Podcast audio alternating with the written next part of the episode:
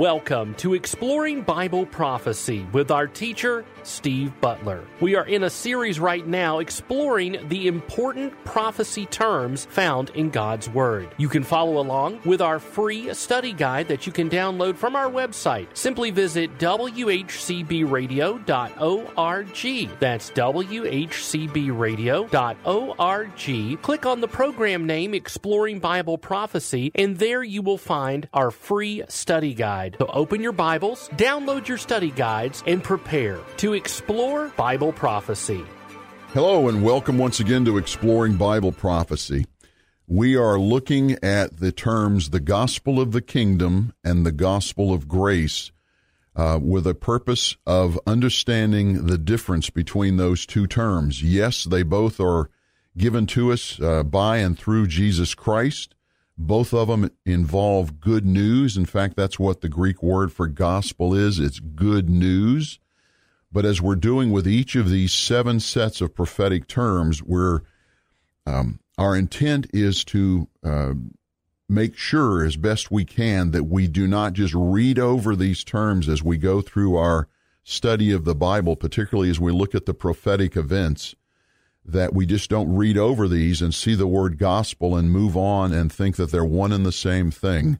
Uh, as is true with each of these seven sets of prophetic terms, each set is different, um, one from the other. The gospel of the kingdom is quite different from the gospel of grace. They're both good news, they're both from Jesus, but other than that, they are quite different.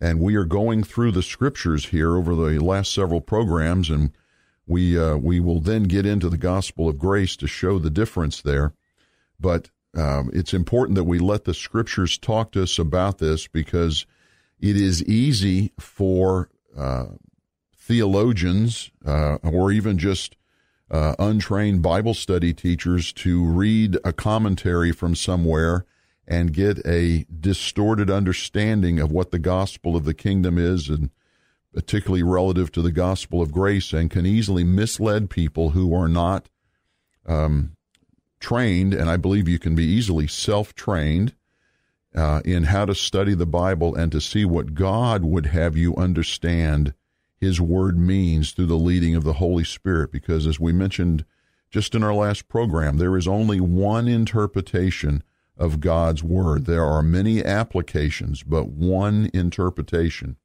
And it's very important that we go through a study program, a study process, so that we know how to read the scriptures and how to look at the context and determine who's speaking to whom about what on what subject uh, during what time frame. All of those questions need to be answered to one degree or another to understand where you are in each of these passages.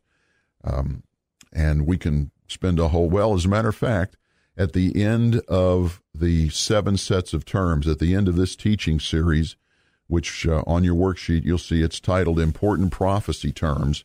When we finish the seventh set of terms, and before we get into our next teaching series, which is an overview of the prophetic events that are going to take place starting from now all the way through eternity, which would be the end of the book of Revelation we're going to spend an, an entire program going over how to study the Bible. And I believe it's very straightforward, it's simple, uh, but it is a proven process that I have used for years and years. And in our, my wife and I teach this study method as we teach people how to study the Bible and using the Bible. So we've uh, gone through most of the books of the Bible, and it makes the Bible come so clear that one of the things that we look forward to in our classes, my wife and I do, is what we call aha moments, where somebody in the class will go, aha, that's what that scripture means.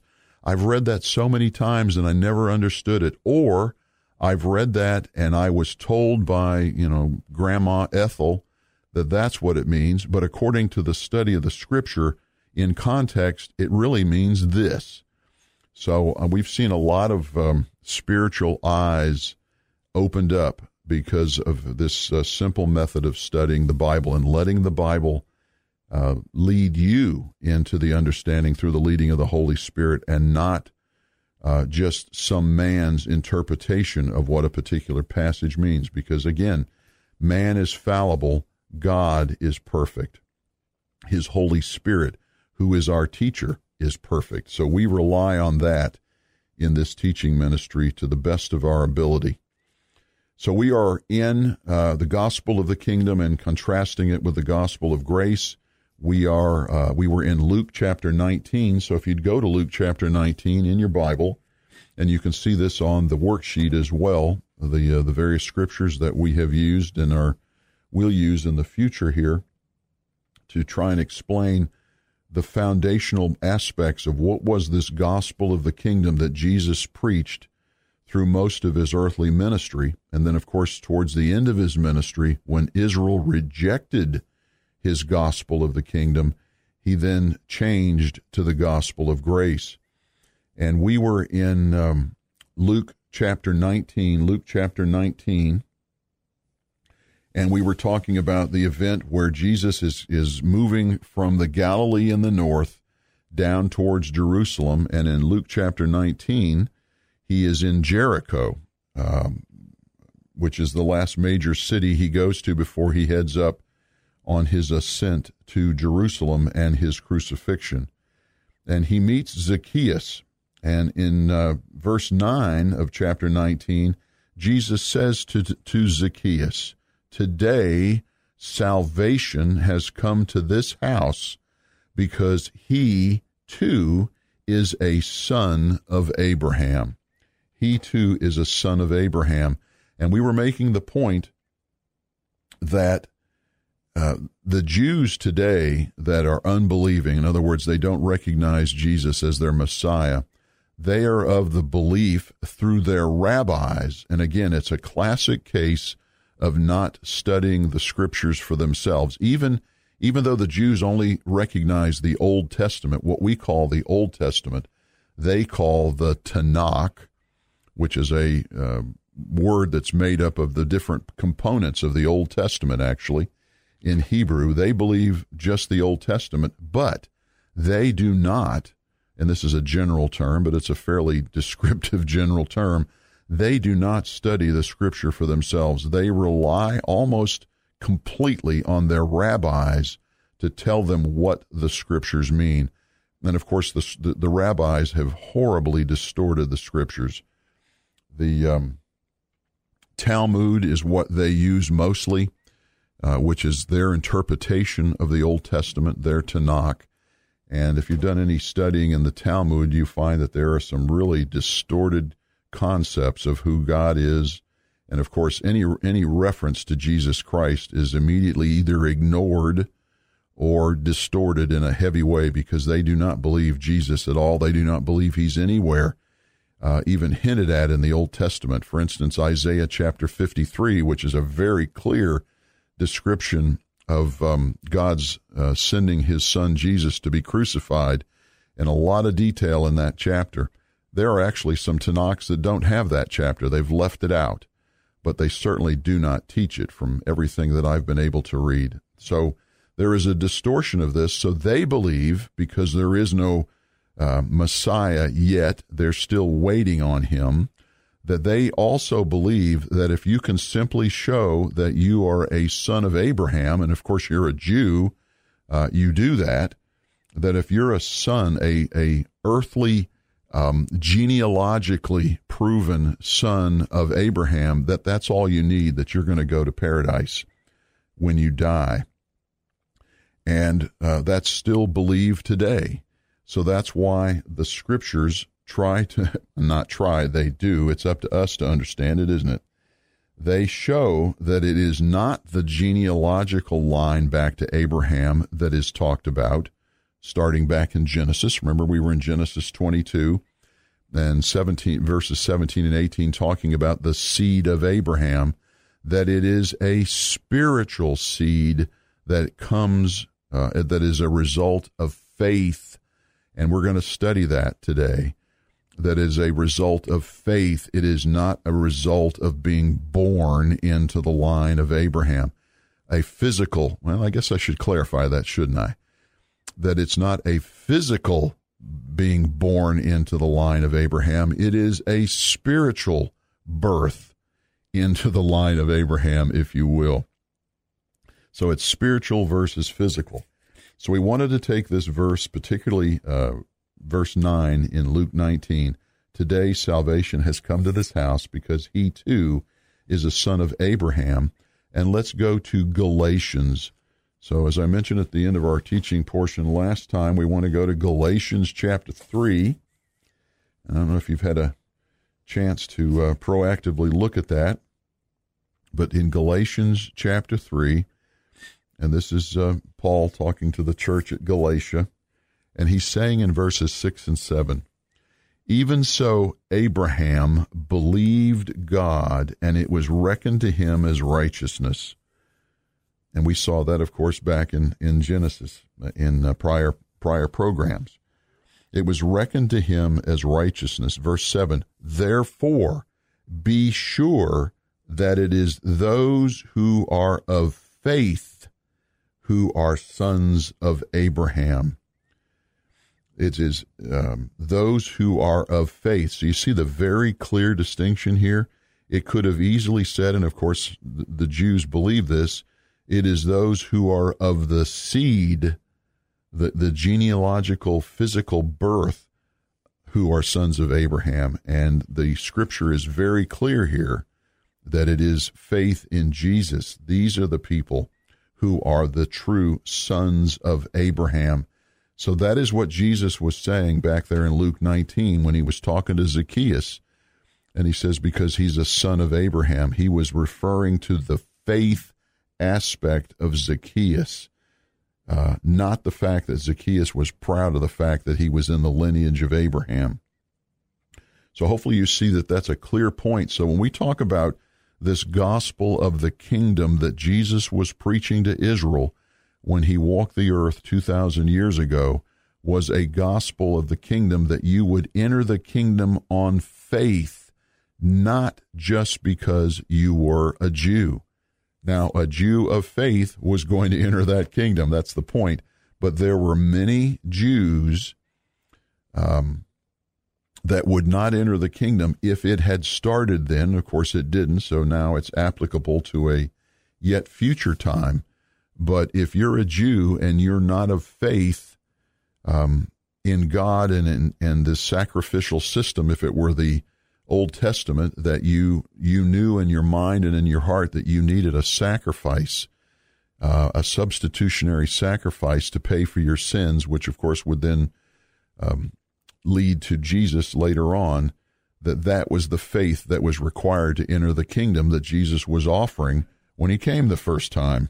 So hopefully you see that in uh, Galatians chapter 3 verses 6 and 7. So to build on that uh, some more and because I think it's important that we understand this who was Jesus offering the kingdom to when he was talking about him being the king it wasn't just every Jew let's go ahead and start a kingdom it was going to be a filtering process that only the Jews of faith would enter. So we're in Galatians, and let's turn back to the left, past um, First, Second Corinthians, and Acts.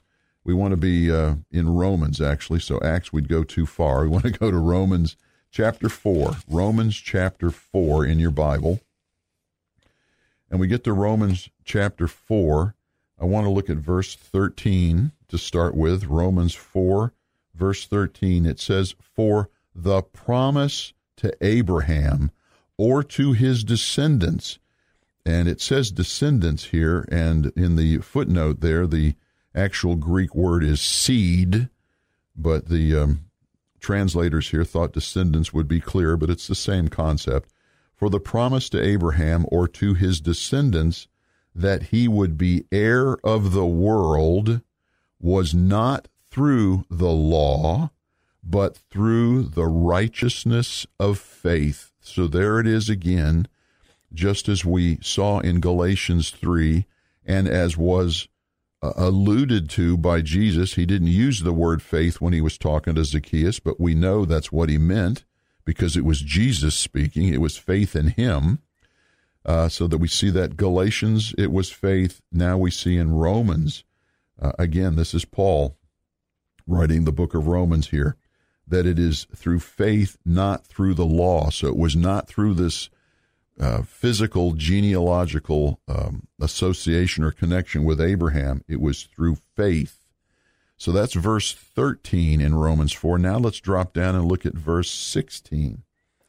It says, For this reason it is by faith, in order that it may be in accordance with grace.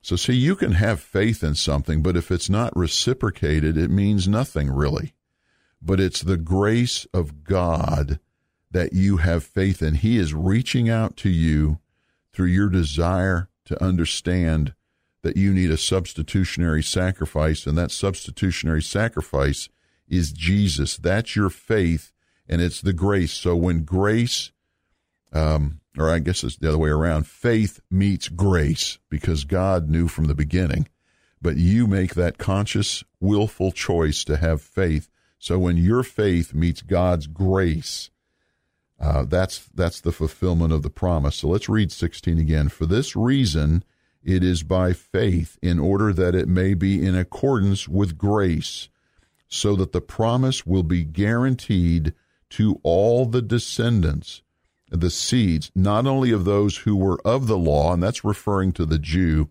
So this offer of grace that would be met with the faith of the Jews was offered, but also to those who are of the faith of Abraham, who is the father of us all. So the point is the all. So it was being offered to not only the Jew, but to the Gentile. See, the Gentile is not of the law. That is that is the Jew. So it's being offered this this grace that will reciprocate with your faith is what's being talked about here and it has nothing to do with being in the physical line of Abraham. That's that's the point I want to get across here.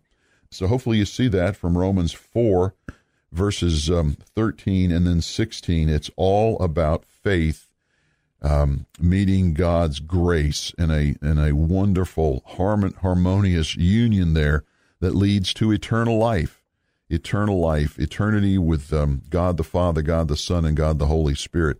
And then finally, let's go over to First John to kind of wrap up this point about Abraham uh, that we initiated by looking at uh, Luke chapter 1, and we were looking specifically at um, verse 74.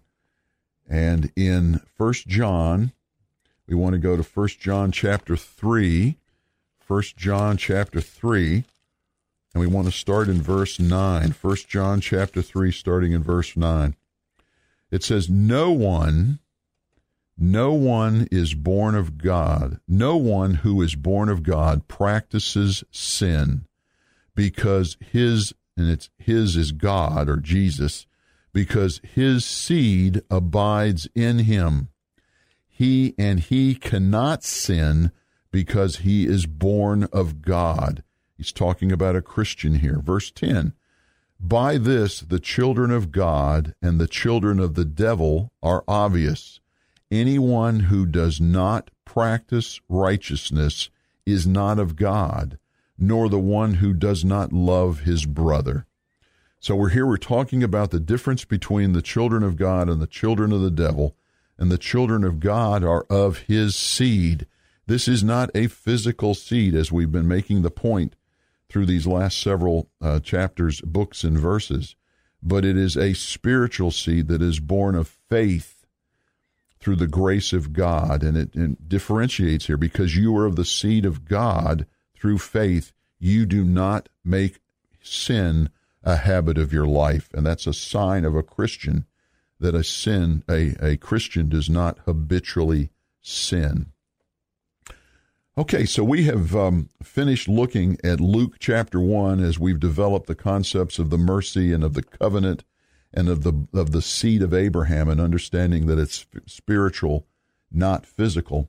And we will continue to look at this kingdom that Jesus promised the Jews if he, they would just believe in him. We'll do that in our next teaching portion. But as always, we want to move now over to our Q&A and last program we started a new Q&A and it's the question who is not who is not going to be included in the rapture of the church. And you may, as most people I believe do, think, well, it's either the believer or the unbeliever, right? The believer's in the rapture, the unbeliever is not going to be in the rapture. Well, in very general 10,000 foot overview terms, I guess you could say that's true. But as you study the Bible, you understand that there is so much more to this statement about who's not involved in the rapture. There are going to be many, many good, righteous people that we will meet when we see Jesus face to face following the rapture. When the church sees Jesus face to face and we marry him because we're the bride of Christ and he is our bridegroom, then we are going to be living in eternity. And in that eternity, we're going to meet a lot of righteous people who were not in the rapture. And that's the point I want to develop here because I think it's very um, instructive and worthwhile to understand that there are different resurrections of uh, what we call saints, different resurrections of saints that are um, in addition to the rapture of the church. And in our last program, we developed the concept of what is the church because we wanted to clarify that point first and foremost, and then we'd move on from there. So, who is the church? Who is going to be uh, included in that rapture? And we went to Matthew chapter 16, and we pointed out as we were reading through Matthew chapter 16 that the the key, if you will, the key to getting into the church is purely faith and a belief that Jesus Christ is the Son of the living God. And that is made very clear to us in Matthew chapter 16 when Jesus asked the apostles, Who do you say that I am? And Peter answers in verse 16, You are the Christ, the Son of the living God. And then God, uh, Jesus answers him back in verse 18 and says, I also say to you, say that you are Peter, and upon this rock I will build my church. And the rock, if you understand the Greek, Peter is a word for a small stone or a chip. And upon this rock, and the Greek word for rock there is a boulder. So, what he's saying to Peter is that Peter's profession, this magnificent rock, this profession is, You are Christ, the Son of the living God. And he says, based on that profession, you and all those who follow you, Peter, will be members of my church that I will establish at a future date. And we know that church isn't established until Jesus goes back to heaven, and it's established through the Holy Spirit coming into each individual uh, 50 days after Jesus is resurrected, 10 days after he goes back to heaven, because he walked the earth for 40 days. Then he goes back to heaven. Then 10 days later, the Holy Spirit comes at Pentecost. And if you professed Jesus Christ as the Son of the living God, then the Holy Spirit would enter you. And it's that indwelling, that permanent indwelling of the Holy Spirit in you is the mark of a Christian. That is the key mark of a Christian.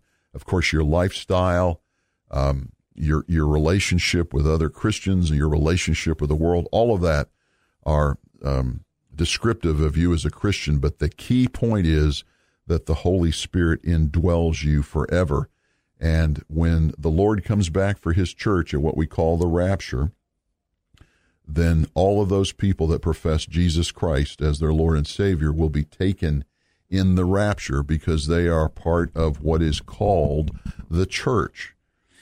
And right after um, he tells this to Peter in Matthew chapter 16, in verse 21 of Matthew 16, he then changes um, to start paving the way for the church. Remember, the church is yet future um, to, to this point in uh, Jesus' ministry but he starts paving the way in verse 21. He said, From that time, in other words, Jesus had been told that the Israelites had turned their backs on him, but there were going to be those who would profess him as being the Son of the living God, and he would then turn his attention to them and away from Israel. And he starts doing that in verse 21.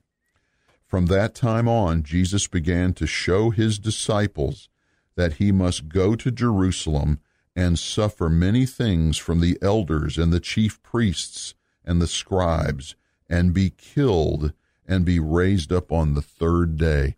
This is the first time he's ever mentioned this to anybody. He's mentioning it specifically and privately to his apostles right here that he's stopping the gospel of the kingdom because they're not accepting me as their king, and I'm now going to start the gospel of grace.